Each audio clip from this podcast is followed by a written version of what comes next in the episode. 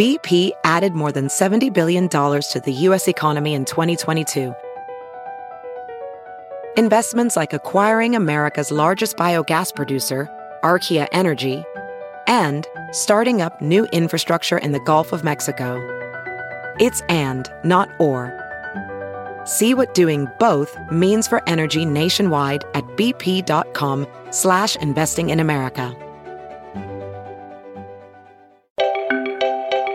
Everybody. This is the Victor Davis Hanson Show, and Victor is the namesake of the show. He is the Martin and Illie Anderson Senior Fellow in Military History and Classics at the Hoover Institution and the Wayne and Marcia Buske Distinguished Fellow in History at Hillsdale College. He is available on his website at victorhanson.com. That website's called The Blade of Perseus. You can join for $5 a month or $50 a month or just get a free subscription and you'll get on our mailing list for the new things that are on the website, which there are a lot of things that do not require a subscription. So please come join us. Victor, we have a lot on our agenda today. We're going to look a little bit at interviews going on by the House committee and just by other places from Christopher Wray and Merrick Garland. But let's take a moment for some messages and come right back. Hey, it's Kaley Cuoco for Priceline. Ready to go to your happy place for a happy price? Well, why didn't you say so? Just download the Priceline app right now and save up to 60% on hotels. So, whether it's Cousin Kevin's Kazoo concert in Kansas City, go Kevin, or Becky's Bachelorette Bash in Bermuda, you never have to miss a trip ever again. So, download the Priceline app today. Your savings are waiting. Go to your happy place for a happy price. Go to your happy price, Priceline. Professional welder Shayna Ford used VR training developed by ForgeFX to hone her skills as a welder. The more time that you spend practicing it, that's what separates a good welder from a great welder. VR training can help students like Shayna repeatedly practice specific skills. Virtual reality definitely helps because the more muscle memory that you have, the smoother your weld is. Explore more stories like Shayna's at meta.com slash metaverse impact.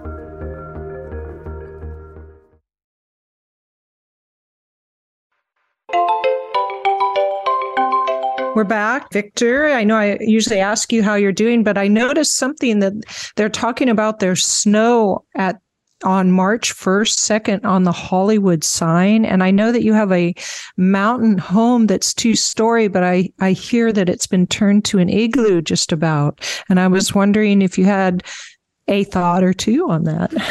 Well, you know, I went up there after the big early storms in December and we dug and dug and it was okay. And then I thought it'll be like last year, a good December, and then we'll be in the so-called climate change drought. But then it really snowed in a historic fashion in January.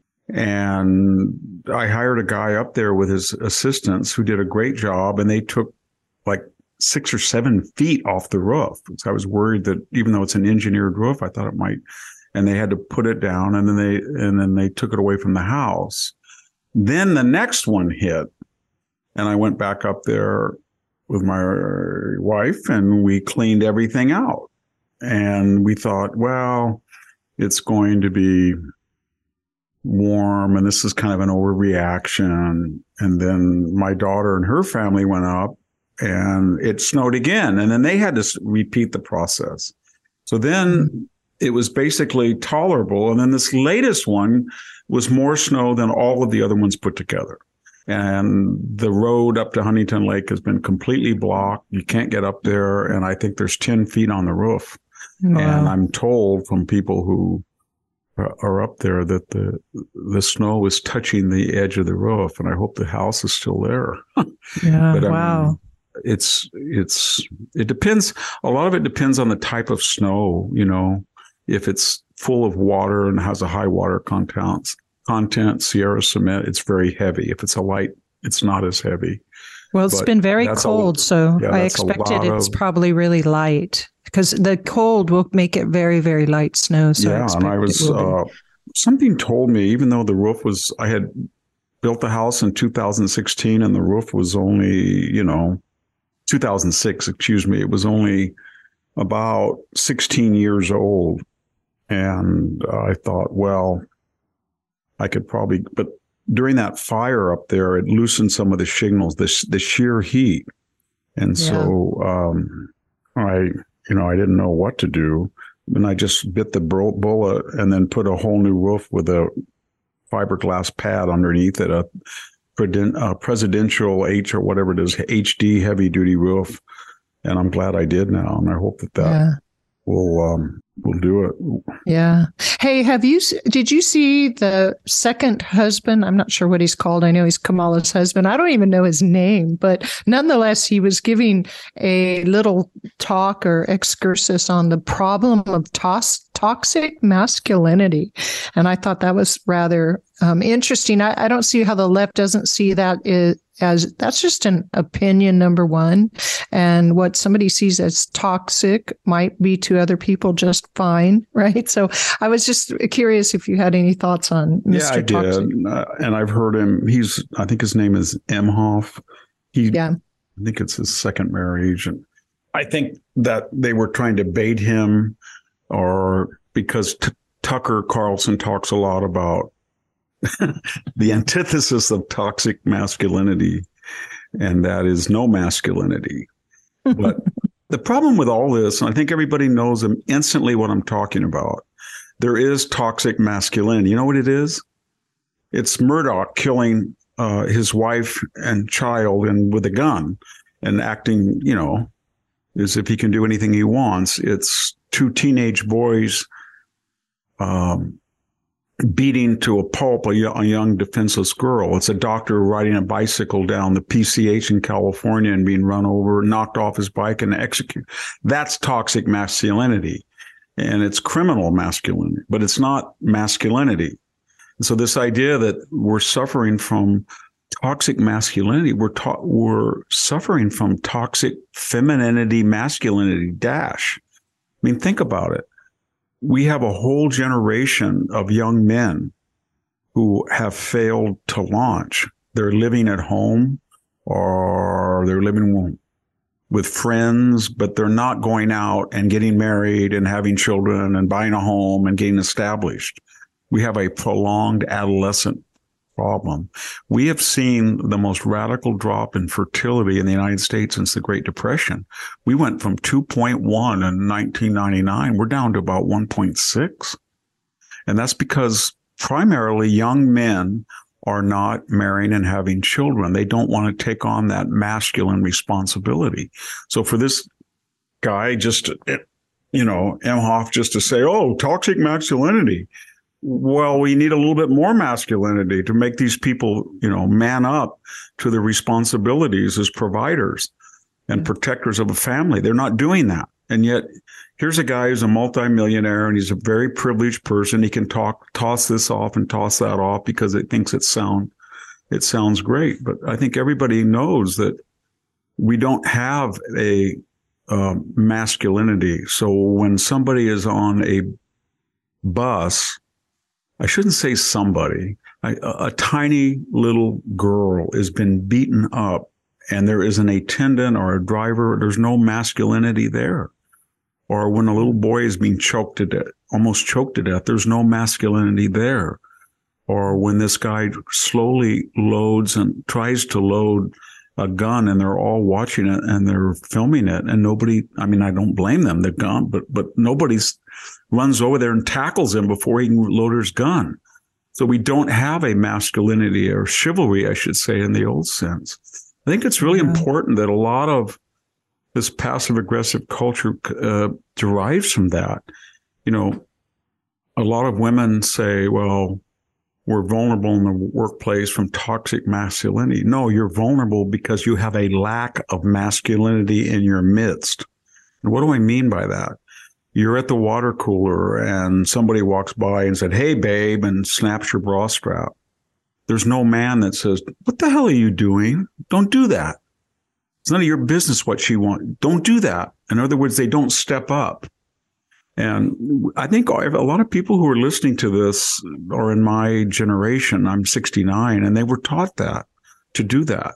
I know that I had a mother who was kind of a trailblazer. She was uh, had been a very attractive woman in college. She married my dad. She had a bachelor, two bachelor's degrees and uh, JD in the in the 40s from Stanford, and she she raised her family, and then she returned to work in her 40s, and she was the only woman in um, a court that was all men. And if she came home and was bright in the face one day and said to all of us, uh, this lawyer kind of cornered me and pushed me. I didn't know what to do. There was a, like a nanosecond. My dad was in the car and zoom, he looked like he was launching a rocket, driving the 30 miles up. What the hell are you doing? You don't ever do that again. That's what men used to do. You know, I know that there were men that were too casual and sexist and all that, but there were also men who didn't like that and they protected the women and their family. I know women listening to this will say, how chauvinistic. We don't need protection. Well, maybe I think it would be great if you're all, you know, kickbox box artist or, you know, boxers or jujitsu or karate experts. But for those who are not, it might be a little bit more conducive uh, to the general tranquility if men would step up when they see other men acting violently or, or misbehaving. And, yeah. uh, and that's what I think I didn't understand. The problem in this country, in other words, is not toxic masculinity. It's the lack of any masculinity. And that's what I'm really worried about because I think everybody listening has members of their family, children, cousins, nephews, nieces, brothers, whatever, that you're worried that they're not going out and having their 2.1 children or they're not on their way to adulthood in their mid 20s and they're in suspended mm-hmm. animation. They're ossified, they're calcified. Yeah. And that's not a very masculine thing to do. And yet, whether it's video games or surfing the net or porn, I don't know what it is, but they are spending a, a, too many men in America, young men are spending a lot of time. Part of it is the sexual revolution where they ha- they don't have to make any effort court or to be civil or to date a woman. In other words, it's just you hook up. It's almost if you're a tribe. You don't go on a date. You don't say, "Hello, I'm John Smith." Hmm, Emily Jones, I would like to take you to dinner and to a movie. They don't do that anymore. It's very easy. Hey man, what are you doing? Come on and by sometime if you want. I don't care, but I'm playing video games, I'm you want to come over, and then you know what? And then they come, hey, let's have sex. Why not? That's the problem. That's not very masculine. No. Is what I'm trying to get at. Yes. Yeah. So uh, we see it on both sides.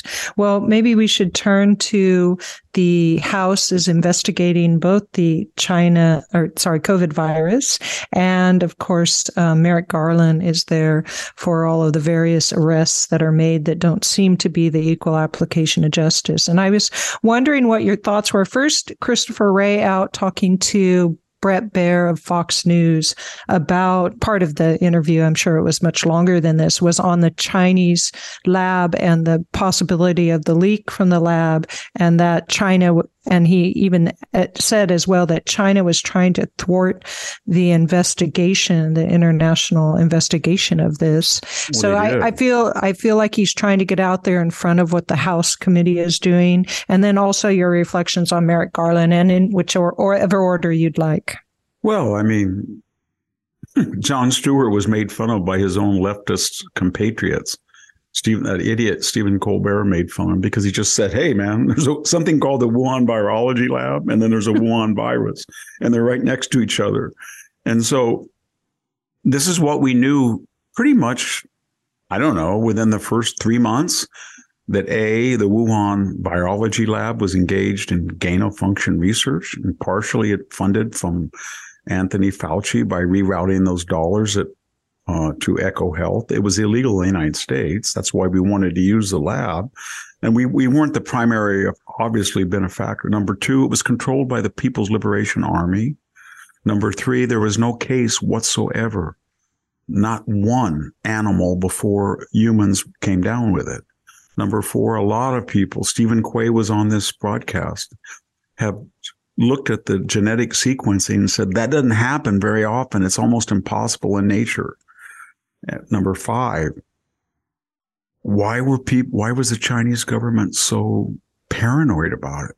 Why didn't they just come clean if it was just, you know what I mean? And a bat, it's not their fault if a bat jumped, you know. Yeah. Why, and why did Anthony Fauci and Francis Collins and everybody and Peter Daszak get so worried about trashing everybody who thought this? Why the paranoia? Why, and why did the left adopt this as sort of, you know, if you deviate from the orthodoxy, you're a conspiracy and you're a racist and all that. So there, everybody knew it came from the lab, but you couldn't say it. And people who said it, like Tom Cotton, remember he wrote a New York Times op-ed piece, and the newsroom went crazy, and that led to indirectly to the firing of the editor James Bennet because wow. he allowed it to to happen. Allowed it, he should have, you know, but it was it, it just was crazy, and that shows you that the power of trillions of dollars floating in the global marketplace from China, 340,000 Chinese students, Chinese faculty at all the universities, all the universities price gouging Chinese students to make up for their incompetent budgeting. And we're so deeply compromised by China that uh, it's almost impossible to criticize them. And then you had Donald Trump, and he deliberately took them on, and he, you know, call it the Wuhan and the way he said China, you know, China, China. And fine. Mm-hmm. But they hate Trump so much that they thought, ah, Trump thinks it's from the lab. Therefore, you, it's racist to say it's from the lab. But we all knew it was. So Christopher Wray and the FBI and Department of Energy have now basically said what everybody else knew. And of course, the left went nuts and said this is racist and how dare Christopher Wray that was the only thing, if I could just take a breath, that he said in that interview that was acceptable. I mean, they ask him so many questions. Hey, when somebody is protesting at a pro- at a abortion clinic and a person sort of insults and threatens his son and he pushes the person back and then you send a SWAT team basically to his home and you don't do anything, anything about all of these much more frequent attacks on pro life shelters. But you send SWAT teams after a married guy with kids at his home and frighten his family. And you go to Mar-Lago and you doctor the floor with this sloppy uh, photo op. You put files down as if Trump had thrown them down there.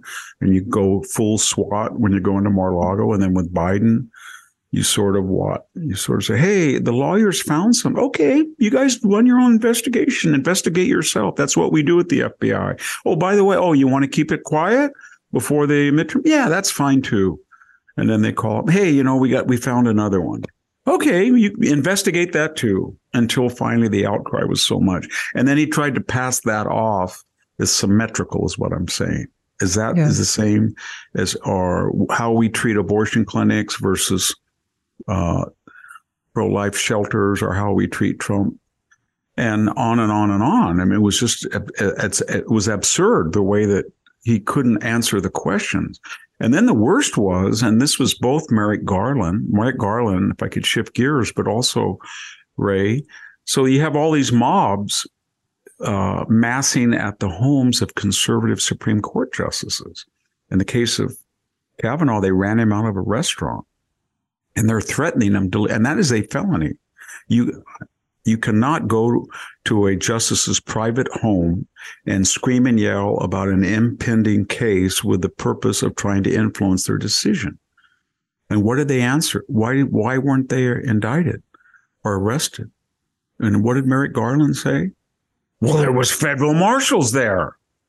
I'm thinking, oh, so you commit a crime and because marshals show up that prevent you from ex- accelerating and going escalating to the next level of criminality, you get yeah. a blanket exemption from the crime.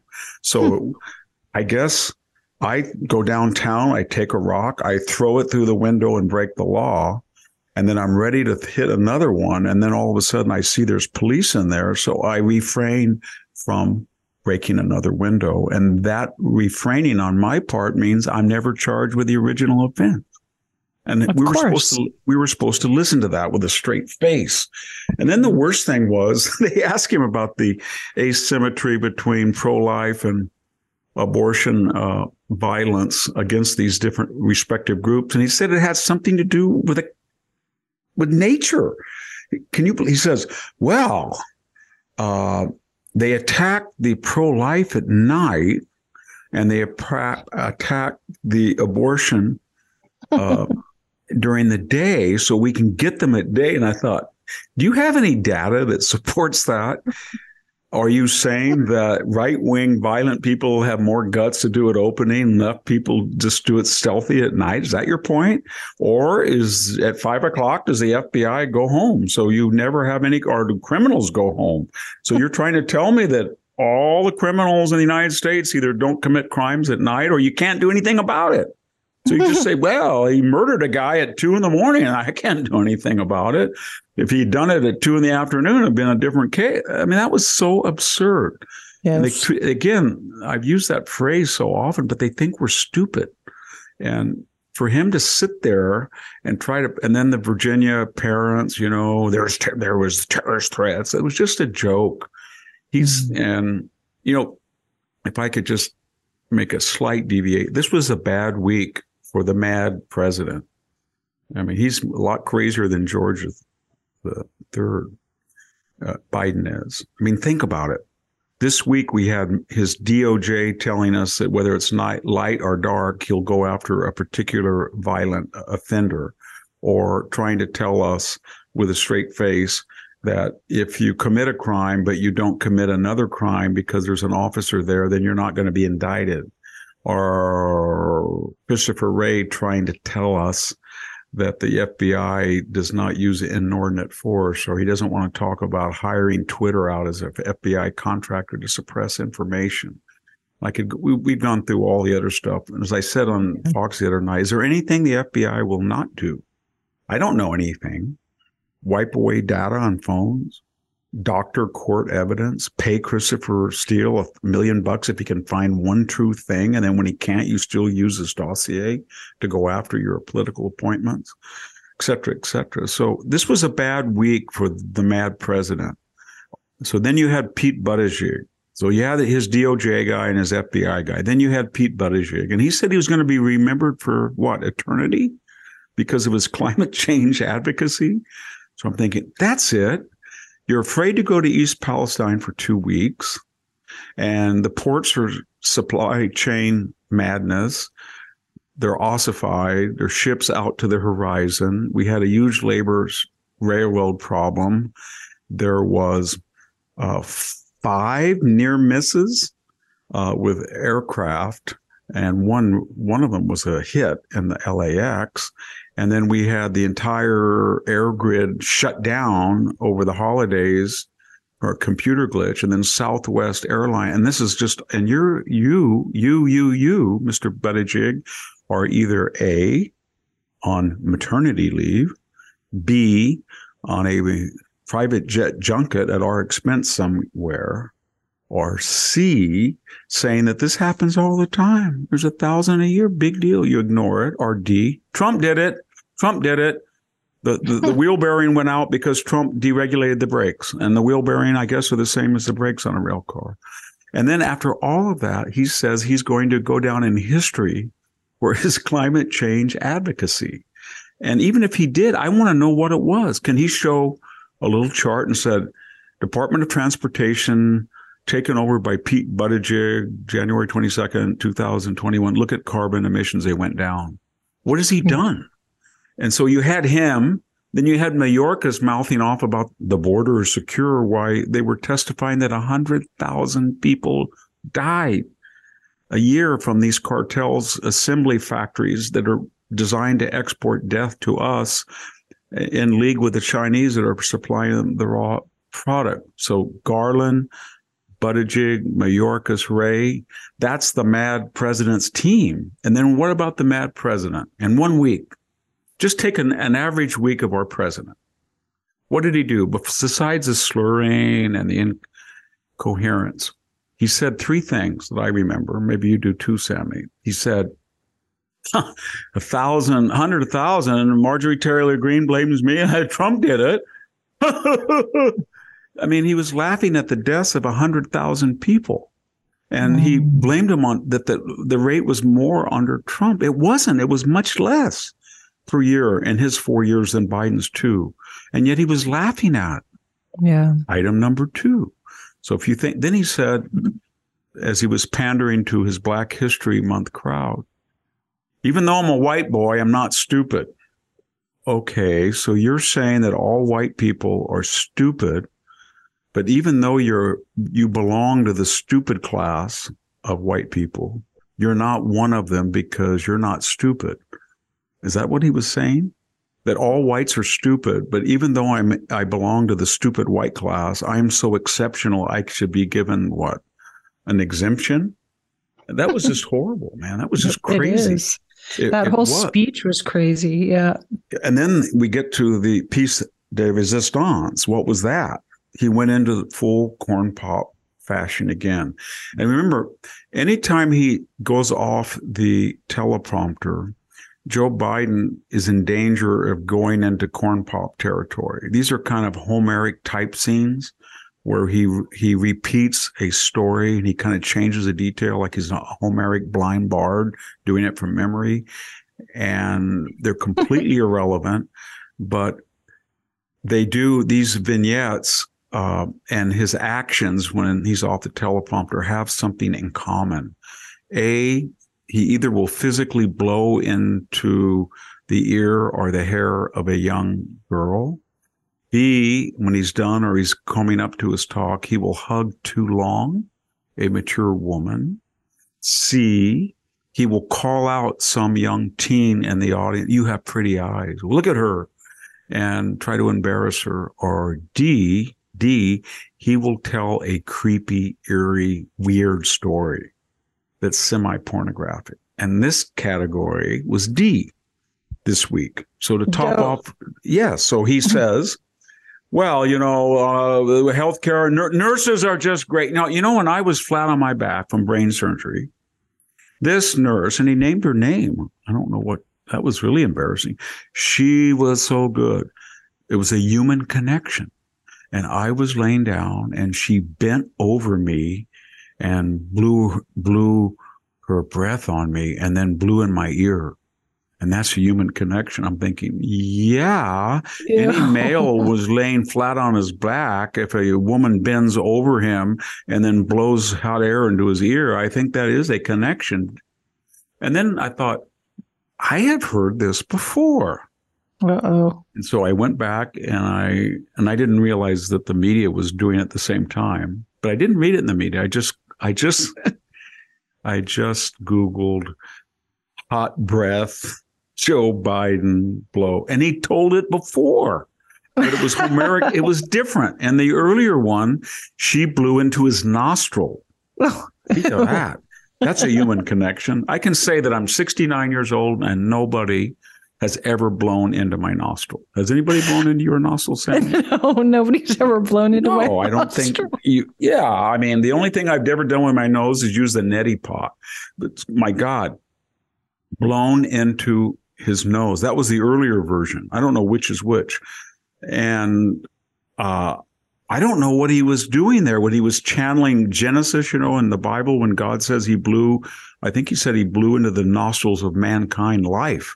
Maybe that's what he was doing. But Maybe. we're, we're, this was into corn pop territory. Remember in corn pop territory, he looked in it. He looked for a minute when he on the campaign trail, and his eyes have that kind of corkscrew that go around and around like cartoon eyes. yes, and he looks like he's nuts. And he think, and his, a thought goes into his brain that says, "Joe, don't do it. Do not do it. If you start lying and telling your stupid fables, you're going to embarrass yourself." And he, ah, I have to do it. I have to do it. I got to act like a He-Man tough guy. So he went into corn pop. And then at one point he said, and I'd get along with everybody. In fact, when I was lifeguard, I was tan, man, and my golden hairs were there. And those inner city black kids like never seen golden hairs like that. I, let- I used to let them touch them.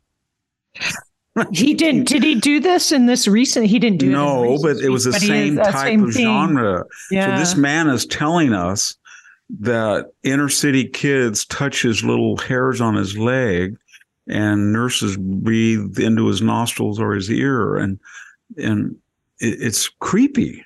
It- it- Yeah. something's sick. And that's the same week that he laughed about opiate overdoses.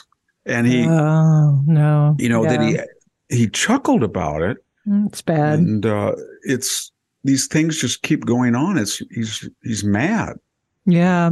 You're mad. telling you're telling Joe Biden stories. Can I just insert one because when he Yeah. finished that State of the Union address, nobody noticed this, but he went up to that Hawaii. Uh, I think she's a representative, Hirono, Hirono, yeah. and he did the old put women, both women hands. must be believed. Yeah, exactly. He put both hands on the top of her head and started the caress down her hair on both sides. And she like grabbed his hands when they got near her shoulders and like pushed him away, like, not this puppy, you hair breathing. Yeah, no Nut. Nick Porcus, not this pig.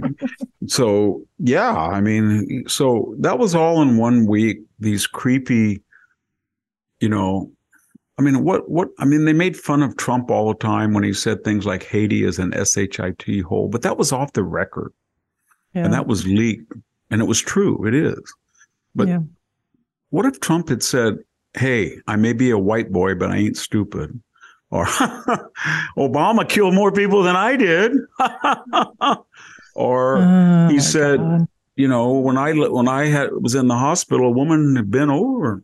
So when he said he grabbed women, that was off the record to that Billy Bush was an obscene thing to say, but he was a private citizen 10 years earlier and they and they went nuts about that. But this president can say things like, hey, junkie, or you ain't black, or hey, boy. The only good thing about uh, when he said, I may be white, I may be a white boy, but I'm not stupid, was he actually referred to himself as boy, that Mm. racial derogatory epithet. Usually he calls black people boy. Remember, he said to the, I think his name was Cedric Richmond, the aide down in Louisiana. He was down there. He said, Hey, I got a boy down here working on it. And then the governor of the newly elected black governor of Maryland, he said, Hey, I, this boy is a, this boy is something, you know? Yeah. This is just incredible that this guy is a completely incoherent, not in control of his cognitive facilities, an abject racist, an abject sexist, and the left gives him a complete pass because they find that his senility is useful. They say to Mhm. themselves, man, this guy's embarrassing. And he kind of embarrasses because he's a racist. We know he's a racist. And, you know, we know he's a sexist and we know he's a crook, but he's our racist. He's our sexist. He's our crook. And he's going through, he's, he's so compromised that he made a Faustian bargain and he's carrying through this agenda. We're getting all these uh, identity politics appointments. We're watering down crime. We're trying to cut back on gas and oil. We kind of got rid of rid of the toxic masculine image abroad when we fled Afghanistan. He's been delivering, man. We got an open border. We got seven million new American. That's how they look at him. That his Yeah. his and they you in, in a weird way. I think everybody understands you can't criticize him Yeah. because he's not responsible for what he says. In other words, Yeah. it's like your great grandfather, your great uncle, or your a, a member of your family who's suffering from Alzheimer's. You just don't make fun of them, and when they say something stupid, you just say, hmm, "So it's that's okay." That's Yeah. Yeah, but there's a law out there. You don't become president of the United States if you want that kind of sympathy. I mean, I'm sorry. uh, You don't can give him that- you don't become senator from Pennsylvania either, Exactly. and you're not an 89 year old senator from California that can't remember. Yep. No, it's called we don't care whether you're anything. All you have to do is be physically in the Senate or in the White House. And when somebody takes their, like that old Star Trek episode, puts your hand to sign or to vote, that's all that matters. Yep. And so I think Yeah. everybody should realize that I don't, I'm just not spouting off. Really, I'm sincerely, I, I mean this. The left is, does not care about racism. It does not care about sexism. It exhibits daily racist and sexist attitudes. it care or ableism or ageism, any of those ism. All it cares about is power, power, power, power. And the welfare of the bicoastal elite classes of all different identity politics groups. And therefore, if if Joe Biden's diary says he took a shower with his daughter, or his son is a crackhead and manipulating women and vice versa on uh, on on the laptop, or if he can't keep his hands off pre-teenage girls, or if he says some things that are eerily and spooky and creepy, it doesn't matter. He's useful, and that's how it is. Yeah, it's very sad. Well, Victor, we better take a break here and come back to talk about Alexander the Great. This is our weekend episode, and we like to do a little history. So stick with us, and we'll be back to talk about Alexander the Great.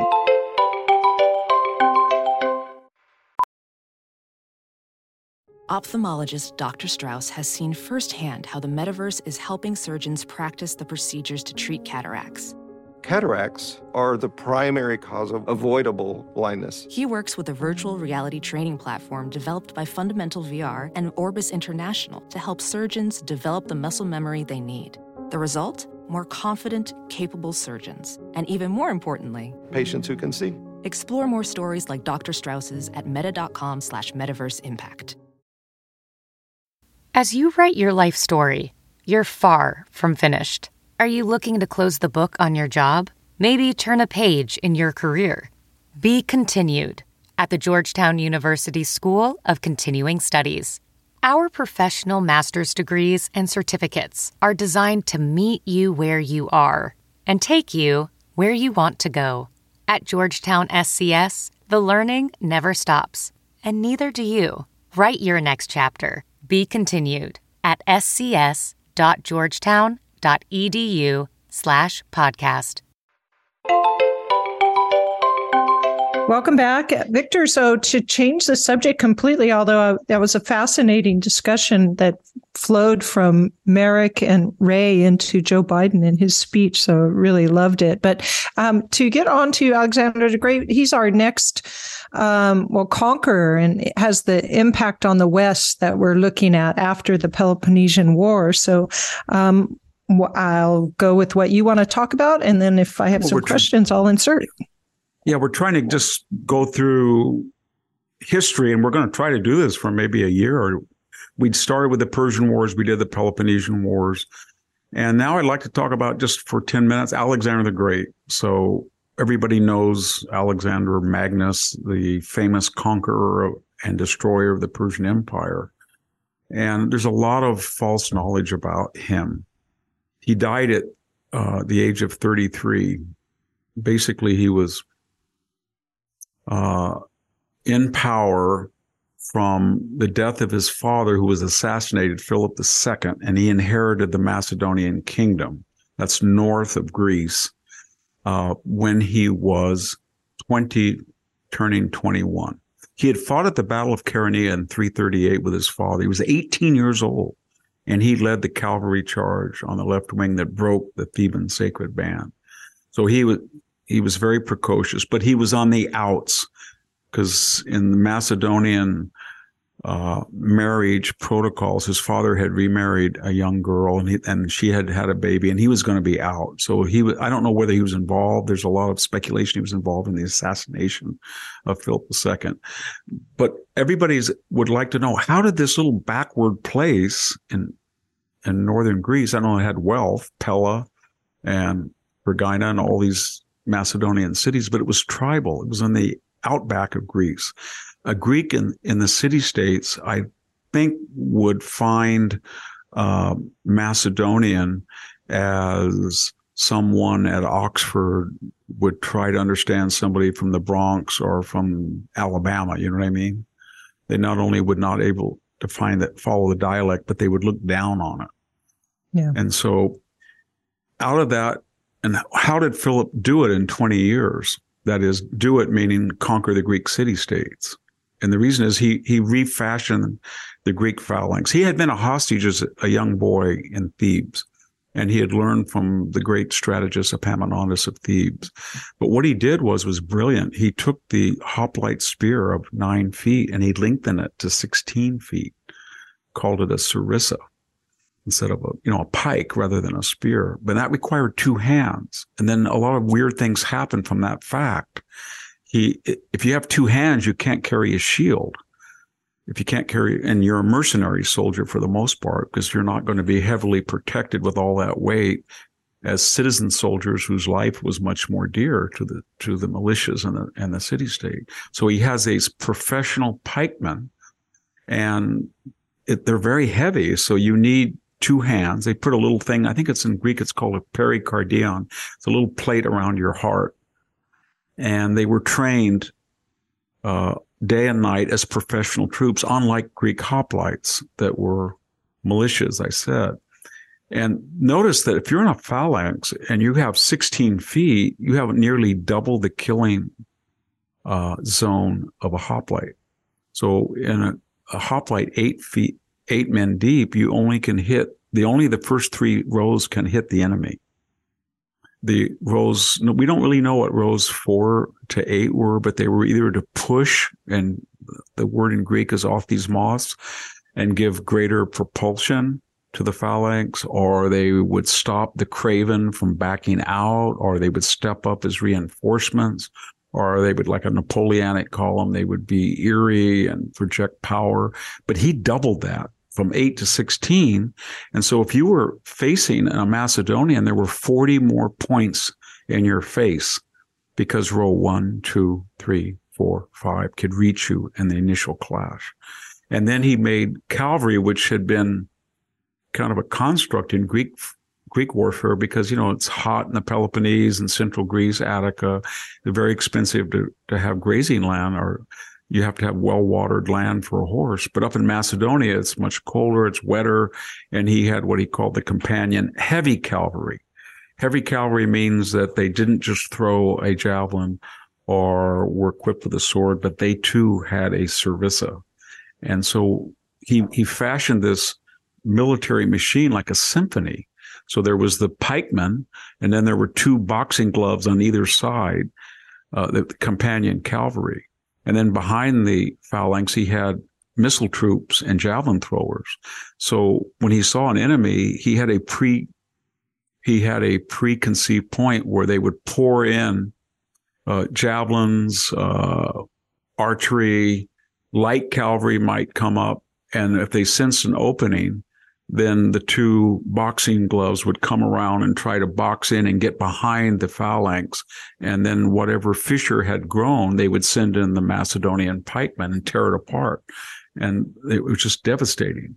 So when they took over Greece in 338, then Philip dies and Alexander liquidates all of the rivals. And he's king. And the first thing he does is there's an insurrection. He goes down to the historic, iconic city of Thebes and he says, give up. And they said, oh, we don't do that Greek warfare. We'll kind of hold out and we'll, no, I mean, give up or I'm going to liquidate you. And he said, no, we don't do that. So what does he do? And he has a siege. He kills 6,000, 6,000 Thebans, and then he levels the entire city, levels it to the ground and enslaves everybody there and it ceases to exist. I mean, there's archaeological remains from Mycenae. This is the city of Oedipus. Antigone. It's out. And then he goes over to Europe and he says, okay, I don't want any more revolution in my back. I'm going over to pay the Persians back for centuries of aggression. I want to loot the the Persian Empire. So in a series of four climatic battles and two great sieges, in the space of about five years, he destroys the Persian Empire. At Granicus, when he crosses the Aegean, he crosses the Dardanelles, the Hellespont. He defeats a Persian army. He meets the king himself the next year at the Battle of Issus, three, two years later at 331 up in Gaugamela, which is, uh, you can go there today in Iraq. I went there. It's Arbela, Erbil. He destroyed the huge army of the Persian Empire. That was the third battle. And at that point, the Persian hierarchy flees and the entire empire is crumbling. on the way in this circular route into the Middle East, he goes into Tyre, and everybody thought that city, Tyrrhenian, we get uh, this Phoenician city was in, impregnable. And he builds a mole and he takes it and he just wipes out everybody. Does the same thing with Gaza. Gaza. In this period of four battles, he kills over 200,000 Persians in battle and he kills over 40,000 Greeks. And he probably kills another 100,000. And then it gets interesting because as the empire crumbles, it reverts to its pre imperial status with local chieftains and strongmen. So he goes into Bactria, which is modern day Afghanistan, and it doesn't work too well there, as it never works for anybody. He has at the Battle of the Hydaspes, he fights Poros, the Indian lord, and um, he defeats him. He never lost a pitched battle. He never quit a siege. But in Afghanistan, it was a dirty war and he lost a lot of soldiers and he just started wiping people out. It was uh, a Carthaginian peace. And so in this decade, he has destroyed the Persian Empire and all of these treasuries. It was not a market economy. They were taxed all the provinces. I mean, the Persian Empire went from Egypt all the way up to Scythia and yeah. all the way from the Persian Gulf to uh, Thrace. So it was the largest empire in the world. And at places like uh, modern day Baghdad or Ecbatana or Susa, uh, Babylon is modern day Baghdad, there were these huge treasuries of stored coins and raw bullion. And once he looted these things, there was a whole trail of Greek scientists and merchants and geographers and military people and they followed in his wake and it just created an entire inflated economy monetary economy. And then greeks that had opposed him flocked to him.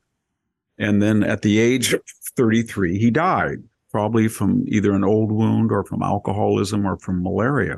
But before he died he took this wonderful army back from afghanistan uh, Punjab border and he went all the way through the Gedrosian desert and almost ruined the army.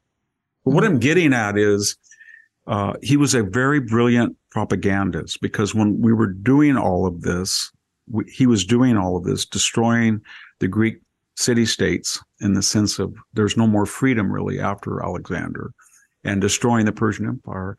He did, he did it all for us. He used this word ecumenical, oikoumene in Greek, and he said, I'm doing this for the brotherhood of man. I'm going to have all of my soldiers marry Iranian women. I'm going to bring the races together. Uh, and if, it's going to be wonderful. But if you don't like it, I'm going to kill you. And a lot of people didn't like it. So he murdered Philotas, he close friend. He murdered Clitus, close friend. He even murdered Parmenio, he he wiped out almost everybody, and uh, he got paranoid. And so today, one of the problems is we don't have a Herodotus or a Thucydides or a Xenophon chronicling all this, and there is two traditions that survive uh, that survive.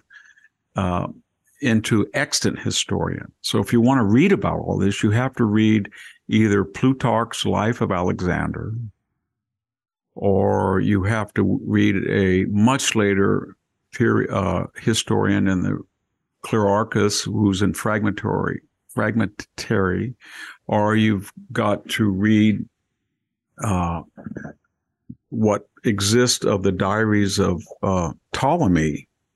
But what I'm and that they are more mostly not all, but in the the famous uh, account of Arrian.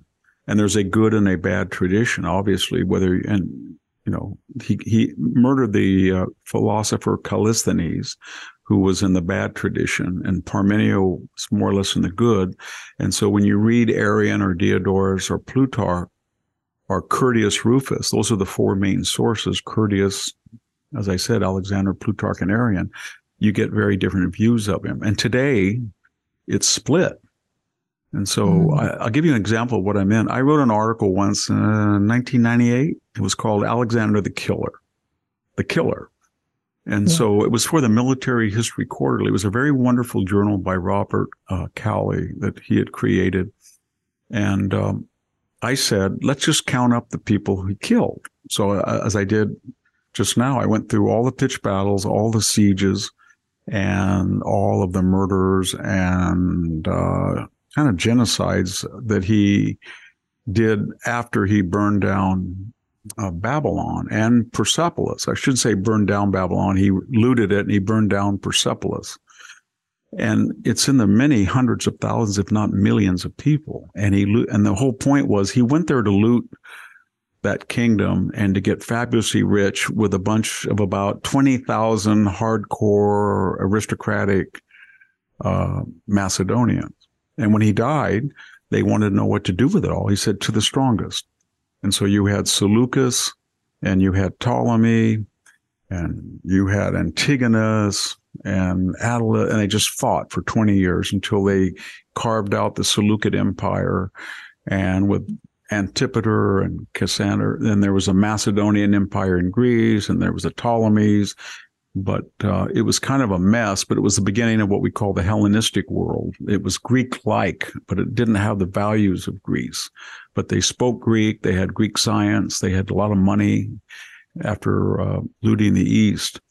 And it's the first, you know, it's the second iteration of East-West after the Persian Wars. Then this is Alexander's payback.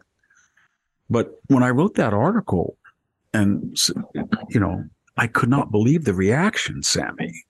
Why did they not like to oh, I had people from the Greek government. How dare you? I had people I've known my whole life said, "Oh, you serious?"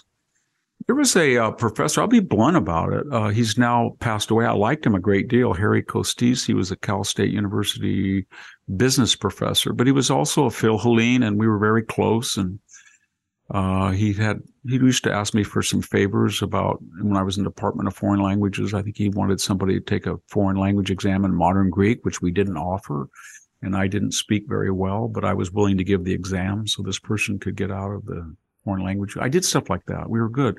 When I wrote that, he went ballistic. Oh, he no. wrote letters to the Fresno Bee. Every time I saw him, he would come up to me and start yelling at the top of his voice. After mm. he passed mm. away, members of his family continued to attack me for 20 years. They wrote letters to the paper. Mm. How dare you say anything about Alexander the Great? Part of it was that with the breakup of the former Yugoslavia, a Serbian element Kosovo, near not Kosovo, but in Macedonia, and that was the eastern part of the ancient Macedonia. They declared their autonomy, and even though they were not Hellenic speaking and not Hellenic people, they declared themselves Macedonian. And that was the same name as the northern province of modern Greece, Macedon, Macedonia. And there was a horrible fight about that. How dare these people expropriate our legacy? But it was very funny because when I was in Greece in 73, during the dictatorship, nobody, every, when you mentioned Macedonia and it was kind of like, well, you know, they're kind of Greek, but they weren't really Greek. They didn't yeah. really speak Greek. They didn't, they didn't have blonde hair and blue eyes like we do. All of these weird, um, ethnic arguments. And then, of course, uh, they found the imperial trove at Vergina in 1972 through is 1973 four, and they were spectacular. The royal archive, the royal burials and archives, perhaps even Philip II at Pella and Vergina, and that and it became world famous. It was so impressive. The, treasure trove and everybody, you know, at the Getty and all the major uh, museums of the world had tours the gold of Alexander, searching for Alexander the Great. Books came out, biographies, and all of a sudden, the the government in Athens changed their view entirely. All of a sudden, he was as Greek as Greek could be, and Macedon was part of Greece always, and they were in. There was no difference between Macedonians, and how dare these former Serbian people, uh, Yugoslavian people, dare expropriate our cultural legacy? it got to the EU point where one of the conditions of admitting uh, Macedonia to the EU, they had to distinguish themselves from the Greek state of Macedon. But it just it just shows you how controversial he was, much more so than assessments of even Caesar or Napoleon.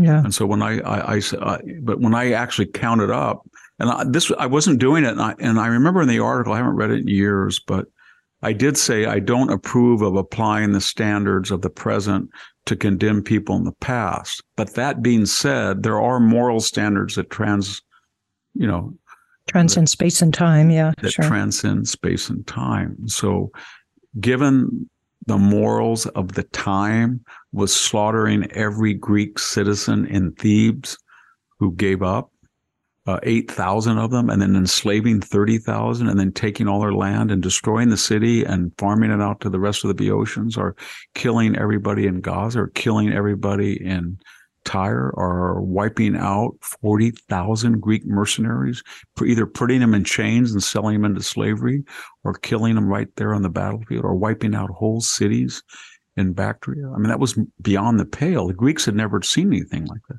When they re- when the Thebans revolted against Alexander the Great, it was like, okay, we're going to make a point. Hey, everybody. Hey, Athens, Demosthenes, going to help us? Hey, Sparta. Yeah, yeah, yeah. This is great. You guys almost beat the Macedonians. And then all of a sudden he comes down in, you know, in seven days, he comes all the way down from northern Macedon and the Spartans and the Corinthians and the Athenians said, not me. I'm not getting into this. This guy is, this young guy is a psychopath and I don't want anything to do with it. And so he gives them terms and then he basically says, Oh, I lost 500 of my best soldiers trying to take your city. So I'm going to wipe out all the males and enslave all the women and children and then level it. But you know what? Because I'm such a intellectual and lover of the arts, I'm going to save the house of the poet Pindar. So that's what he did. Wow, you know, you I was I had a whole bunch of questions, and you've answered a lot of them. But um, one of them was, and you've kind of touched on it, but I was wondering maybe directly, what do you think inspired him to go on this rampage of conquest? I mean, you just said, you know, somebody might look at him and say, "I'm not going to, you know, confront this psychopath." But do you think he was what What do you think it was? I mean, it, it's kind of fascinating because you could ask it the is. same question well, about you, George Patton or yeah, Steve Jobs or any of these people that just well, like if you go, read the good tradition, and you can find elements of uh, Ptolemy and Aristobulus. These are lost authors, and they survive again in Arrian and Curtius, Plutarch, and Diodorus and they are emphasizing very famous histories. The most famous history was W. W. Tarn, Alexander the Great, uh, written in the early 20th century, and then a, a, very brilliant German scholar that's been translated, Wilcken, History of Alexander the Great. Uh, he was a romantic, and he thought, you know what? Let's heal the wound. So I will go over there and I will liberate people from autocratic, backward Persian monarchy, and I will give them Hellenism. And then I will take the Greeks and the Persians and meld them into one globalized vision. It was very globalist. Cosmopolitan mm. was a word that he used, uh, you know, the city of the world. And mm. he had a, a inscription that he put up about the brotherhood of man. We're all going to have the same gods. We're going to marry. We're going to be interracial. That's if you believe the good tradition. If yeah, you okay. believe the more negative contemporary tradition that also survives in these extant four authors. And by the way, they're much later. They're from the Roman period. So you're, you got a 300 year hiatus of actual contemporary accounts. Then he was a thug and he, under the guise of uniting, conquering all the Greeks. He did 1500 city states he conquered in three years. But he, he created something that his father had done, the League of Corinth. It was a puppet, kind of like a Hitlerian group, you know, during the occupation, a Vichy group, I should say. And he said, don't get mad at me. I'm going to make you richer than you've ever been.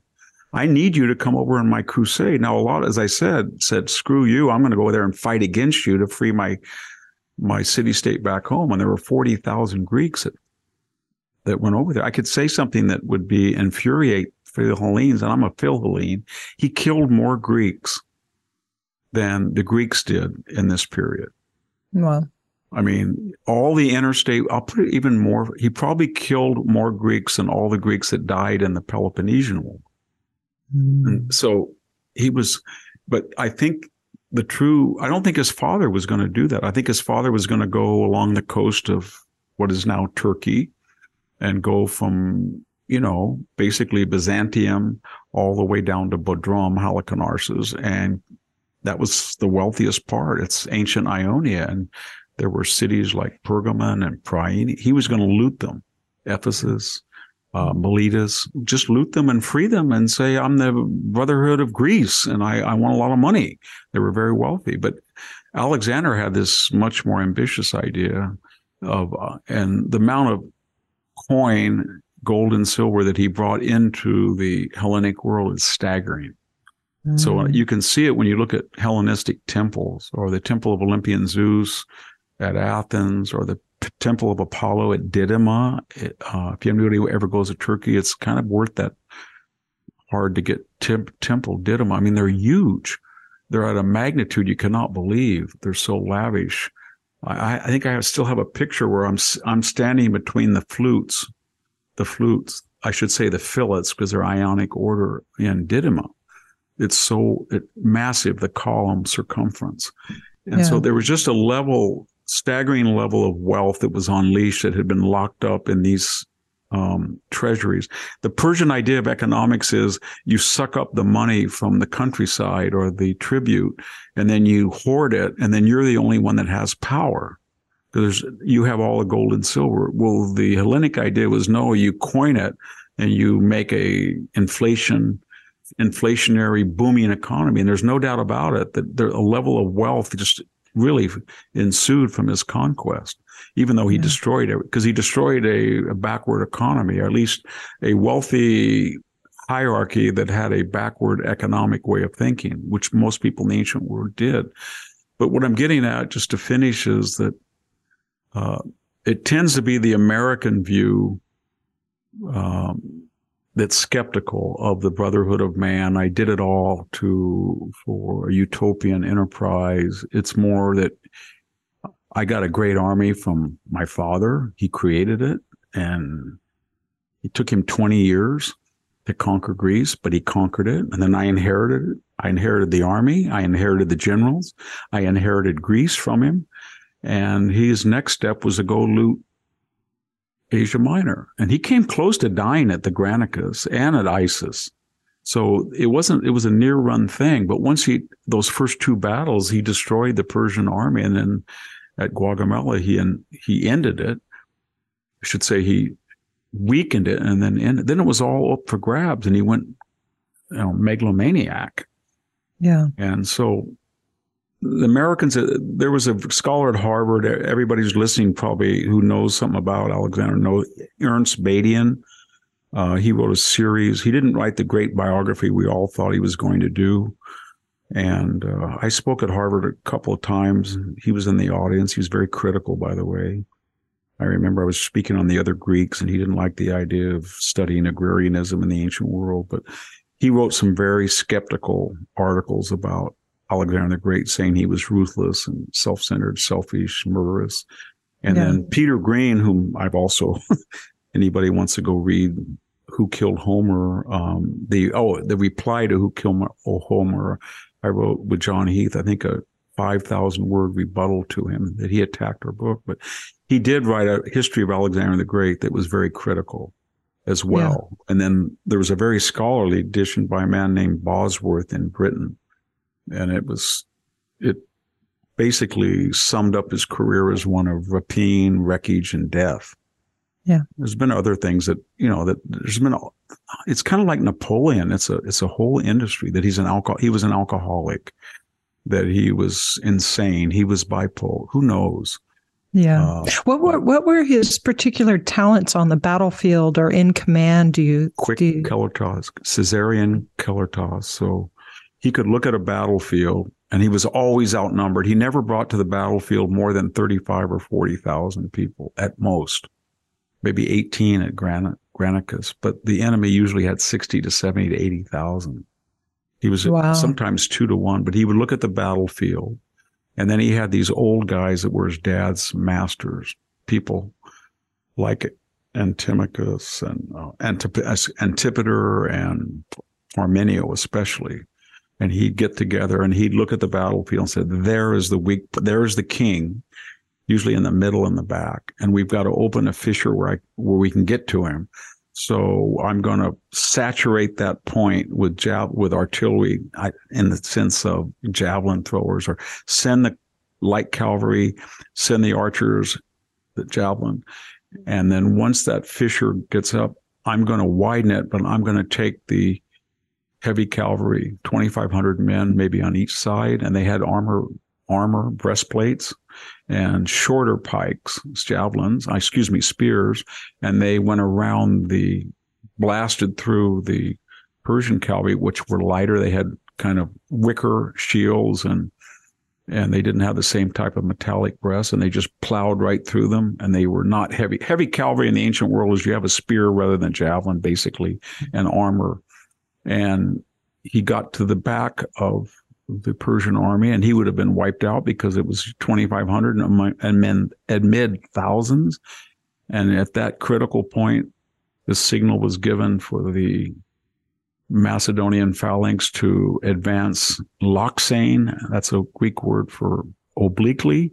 And they would just go right to a particular point and blast it wide open. And then he would be in the back and widen it and try to kill the king or drive him off the field. So mm-hmm. I guess what I'm saying is 50 to 60% of the Persian army never engaged. It was so quick. Yeah. And you didn't want, I mean, there had to be, in any given battle, there's about 10,000 Persians. If they centered on you, you're going to be dead. And the question is, would you hold out long enough so that the other people could regroup or reformulate and outnumber him? And the answer was always no. It was so quick. And he, yeah. he led, he, I mean, he was amazingly brave. He led every charge himself. He was almost killed. You can really see that famous, it's, it was a famous painting and most Greek paintings have, have been lost. Um, but they survived in the Roman era. That one at Pompeii where there's uh, Darius in his chariot. Remember that mosaic? It's a, it's mosaic, a mosaic. Yeah. Yeah. And Alexander's trying to get close to him. Yeah. He, he never killed. He was executed by a disloyal Persian um, subordinate, which Alexander, you know, got very angry about. But um, anyway, he's a romantic figure for a lot of people that have that believe the saga that he was um, an ecumenicalist, globalist, and it was all for the brotherhood of man. I tend to be a little bit more cynical and counted the bodies. Yeah. Well, Victor, we better take a break and come back for our last uh, segment here. And we're going to look at the 1993 bombing of the World Trade Center. Stay with us and we'll be back. There's something magical about unboxing.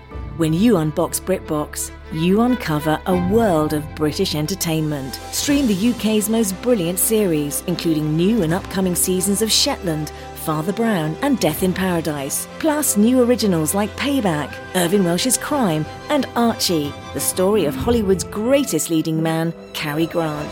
Unbox BritBox and escape to the best of British TV. Stream with a free trial at BritBox.com. Whoa, sweet man cave. Thanks. Serious upgrade. How'd you pay for all this? I got a home equity line of credit from Figure. I was approved in five minutes and had funding in five days. Wow, that fast and easy? Yep, the application is 100% online, plus no out of pocket costs, just fast access to the cash you need. How do I get started? Go to figure.com and get that serious upgrade. Figure Lending LLC, DBA Figure, Equal Opportunity Lender, NMLS 1717824. Terms and conditions apply. Visit figure.com for more information. For licensing information, go to www.nmlsconsumeraccess.org. Welcome back. Uh, Victor, so it's almost the 30th anniversary of the 1993 bombing of the World Trade Center. And I was wondering if you had some reflections on our war on terrorism. We don't really hear too much about it these days. So I was wondering if you had anything to reflect on on that.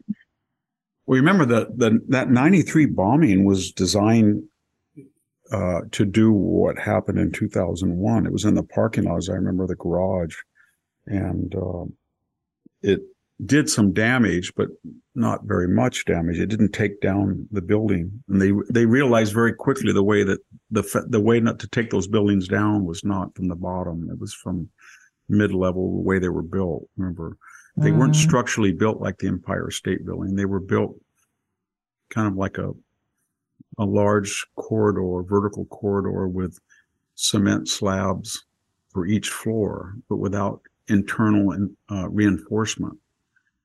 In other words, once one got started to fall where it was hit and the girder started to melt, then it would fall down to the next one and add weight to the next one. Then you had three floors on one, then four floors on one, and then it would just boom, collapse. They didn't know that, but they knew that you couldn't do that again because it did fail. But the point, uh, Andrew McCarthy um, from National Review now was a federal attorney then. Remember, he prosecuted the so-called blind sheik, who's now, I think he died about five years ago, but he was the architect of it.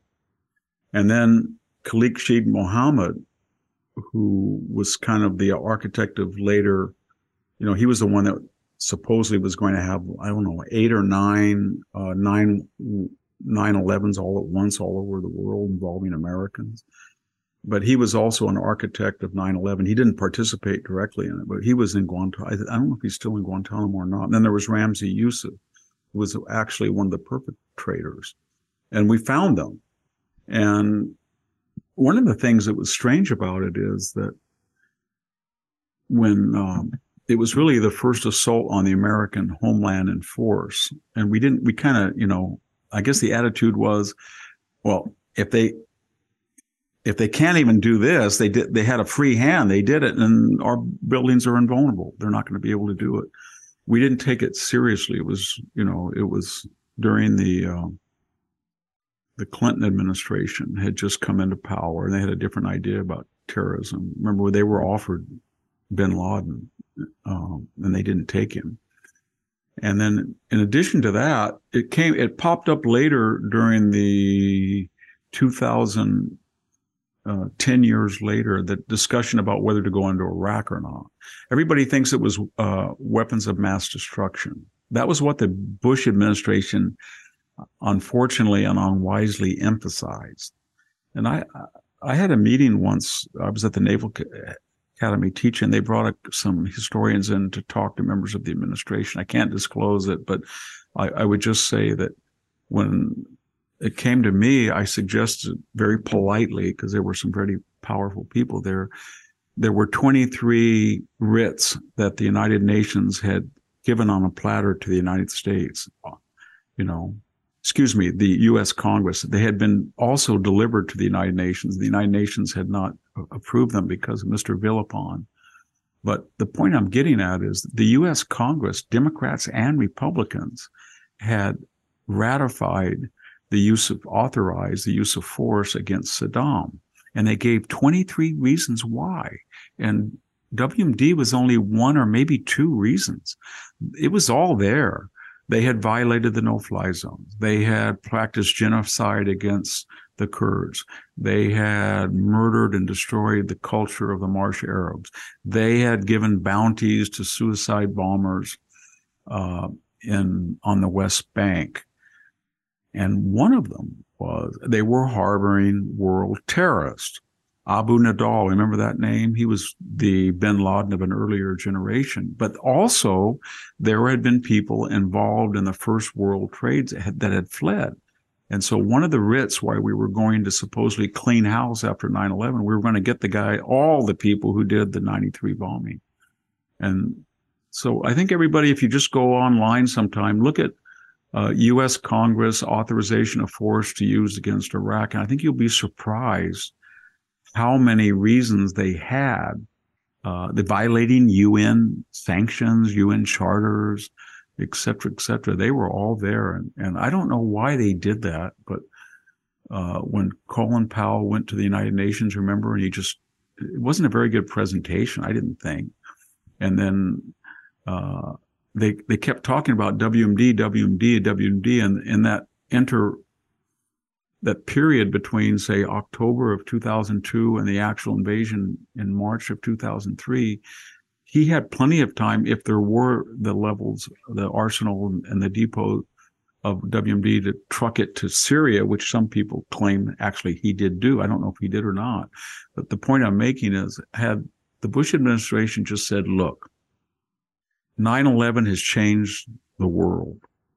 And we want to go through the con- we want to do this legitimately and legally and lawfully but Saddam Hussein is harboring most of the world's terrorists. He's sponsoring terrorism on the West Bank. He's giving bounties. He's committed genocide. He's broken all of the armistice agreements of the 91 war. He's violated UN sanctions. He's violated UN rules about no fly zones. He's harboring Amer- uh, people who have murdered Americans. And he's been offered, uh, he's been threatened to, that he has to give these things. He will not comply. So we are going to take him out. We're not going to rebuild the country. We're not going to stay there for 10 years. We're just going to go in and we're going to take him out and we'll hope something better falls. But if it doesn't, that's, I think they would have been all right but instead they they did they ignored the 23 including the 93 world bombing and they just fixated. It was wmd wmd wmd wmd and we finally got to that ridiculous thing where colin powell had metal cylinders and we were supposed to think that um, there was going to be a bomb developed. Of course we knew that that wasn't true because during the iran iraq war of, of uh, 19 was it 1980 Israel took out Saddam's reactor, but he was supposedly trying to get it, or Libya was trying to get it. But it was just too bad that they just got crazy. And when people say Bush lied, thousands died, he was he didn't lie about WMD. He just listened to the intelligence, or the intelligence listened to him in a circular fashion, and they just said, you know, oh yeah, it's a slam dunk. CIA yeah. said that, but if he just had just forgot WMD, if he had even said, we think he's got gas because we know that he's gassed the Kurds. He did that after the 91 war. We know that those depots are still there, but it doesn't th- pose an existential threat to the United States, at least in terms of weapons of mass destruction.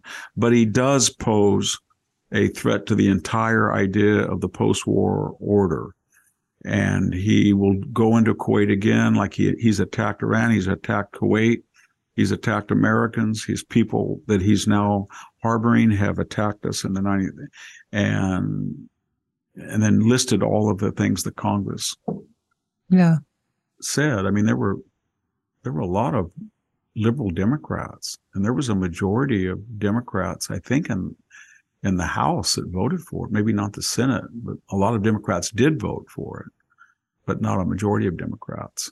But yeah. It was overwhelming in the House. And uh, it was so funny to see them all go on record. So many of them go on record to authorize the war. And then when they took the statue down in three weeks in that brilliant campaign, you, do you remember they were all on TV saying, I authorize this war.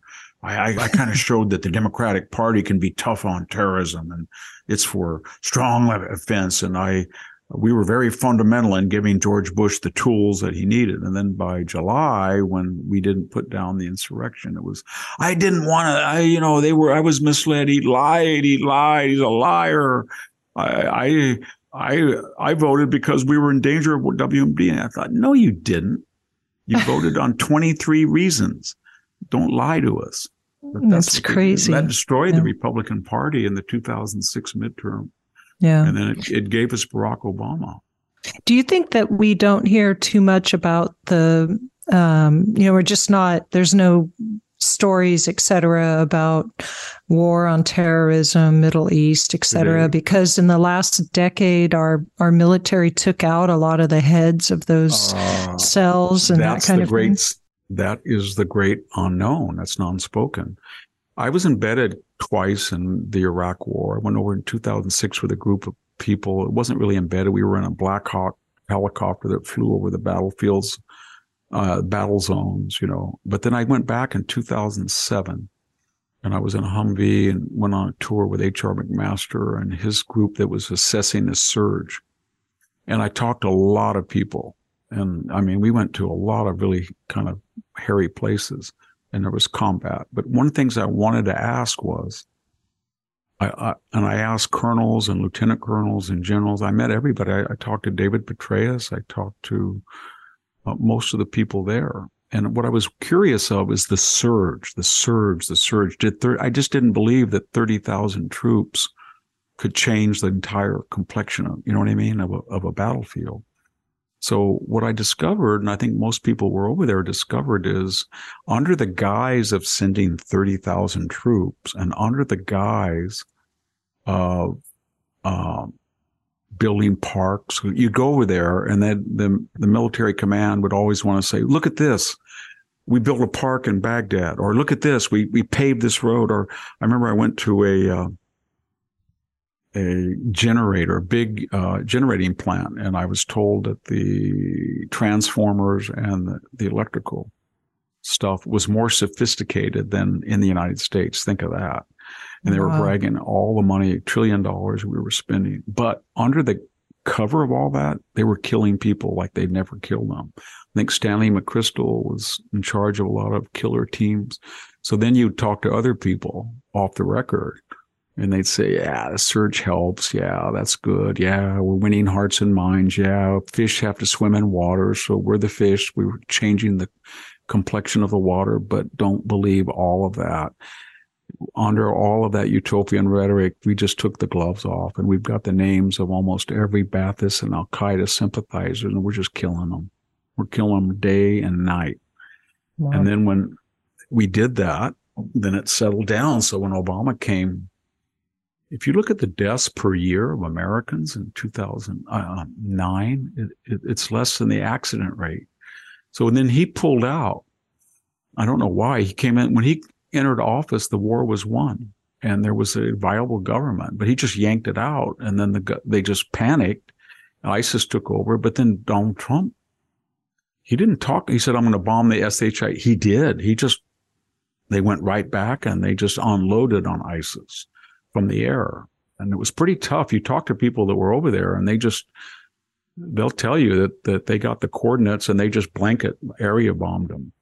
And wow. so, yeah, I think if you add 20 years in Afghanistan and you add, um, the Iraq war, at least how it was conducted from 2000, late 2006 to 2008, and then you look at the Trump bombing attack on ISIS, I would say that they killed a lot of terrorists. And more importantly, they gave the sense that they didn't care. They would, were willing to react. I can't answer the question whether all of that was worth, because we talked about Mark Moyar, Mark Moyar and I talked about that. Same thing was true of Vietnam. It takes Americans a long time to know what they're doing, you know, and it took us from 2000 three until 2006 and seven to know what we were doing. And we lost so many good people over there. I don't know if the whole enterprise was worth it. Uh, if you had it to do over, you could probably have neutralized them with bombing attacks from, you know, missile cruise missiles. But I don't know if getting rid of Saddam Hussein saved a lot of lives. He was a murderous guy who'd probably killed a half a million people in his reign, whether they were Kurds or Marsh Arabs or people who were sent into Iran as cannon fodder. But anyway, um, I think that there's something to that. if that is yeah. true, you got to remember that the antithesis is true too.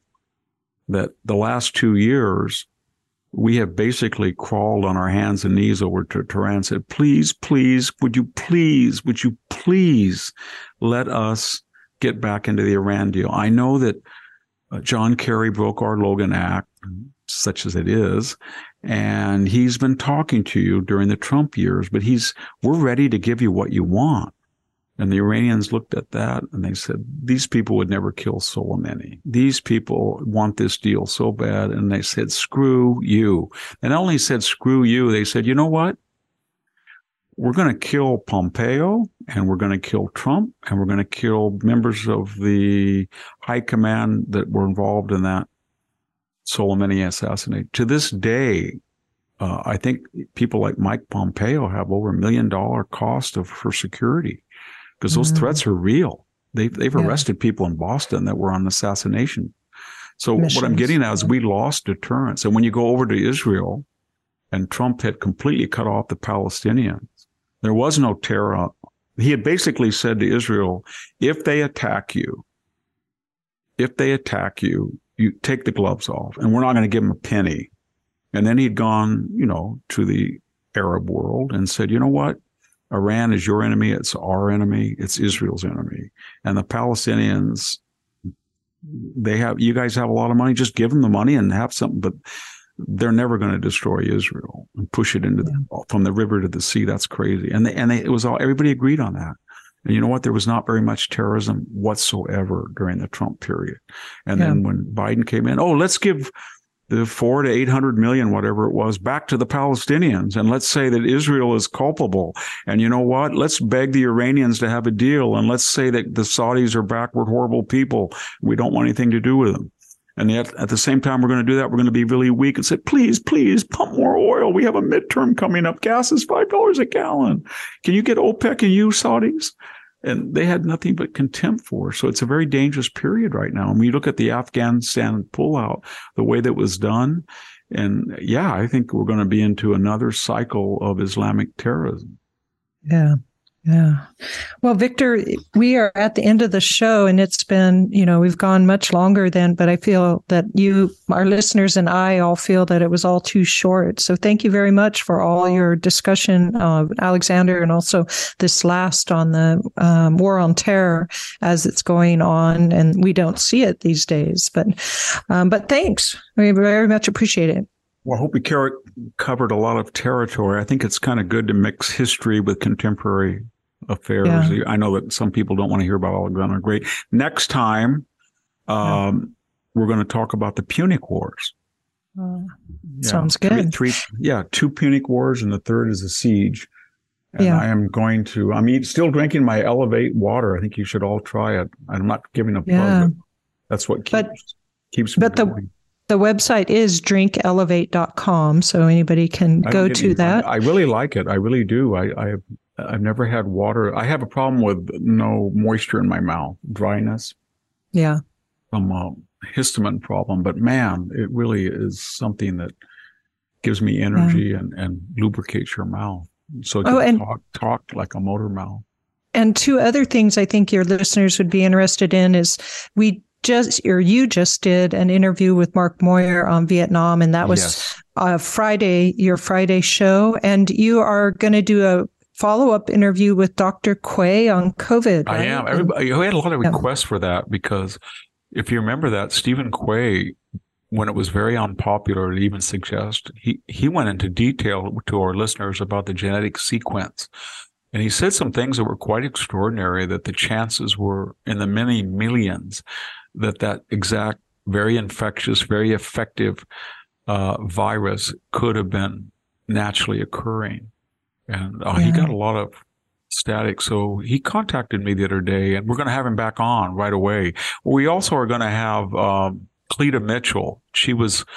Uh, you've seen her on Fox News. She, she's been trying to rally Republicans to beware of electioneering and ballot fraud. And she's she's been a crusader and she's going to be on. She's wonderful and she's she knows inside and out how the left has tried to call people various names, smear them as a deterrent from them conducting a fair election. That we're supposed to be so afraid and so awed that they don't like us and they think that we don't want to be called names. That go ahead and you don't need an ID. You don't, you know, that kind of stuff. She's yeah. an expert on the mentality of the left subversion. And yeah. finally, this uh, month we're going to have Roger Kimball. You know him. He writes four or five columns a week. He's the editor of Encounter Books. He's the editor of the New Criterion he's probably he's the famous editor uh, author excuse me of tenured radicals. It was the first expose of the left-wing takeover of the university. That was 30 years yeah. ago. Oh, so he's yeah. going to be wonderful. So we're going to have some good interviews coming up. Yeah absolutely. All right. Well thank you very much victor and thanks to the audience for listening. And we'll see you next time. Yeah this is Sami Winc and victor davis hanson. And we're signing off